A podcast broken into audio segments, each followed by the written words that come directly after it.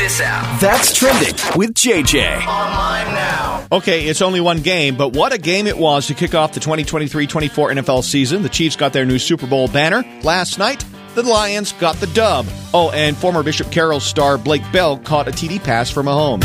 A dramatic cave rescue is underway in Turkey. Researcher Mark Dickey was mapping some new tunnels in the third deepest cave in that country when he suffered gastrointestinal bleeding. Rescuers have reached him, stabilized his condition, but have not been able to remove him from the cave yet, so he remains 3,400 feet below the surface. Former Donald Trump advisor Peter Navarro has been found guilty on two charges of contempt of Congress for failing to respond to a subpoena from the January 6th committee last year. Has Jimmy Fallon become the new Ellen DeGeneres? Jimmy took to Zoom to apologize after allegations of him creating a toxic workplace for his employees who were fearful of him and his moods.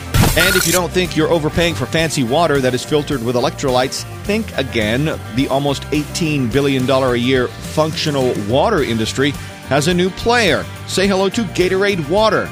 You know where I can get functional water? Out of my functioning tap. Heck, I might even drink it out of my functioning hose. And that's trending.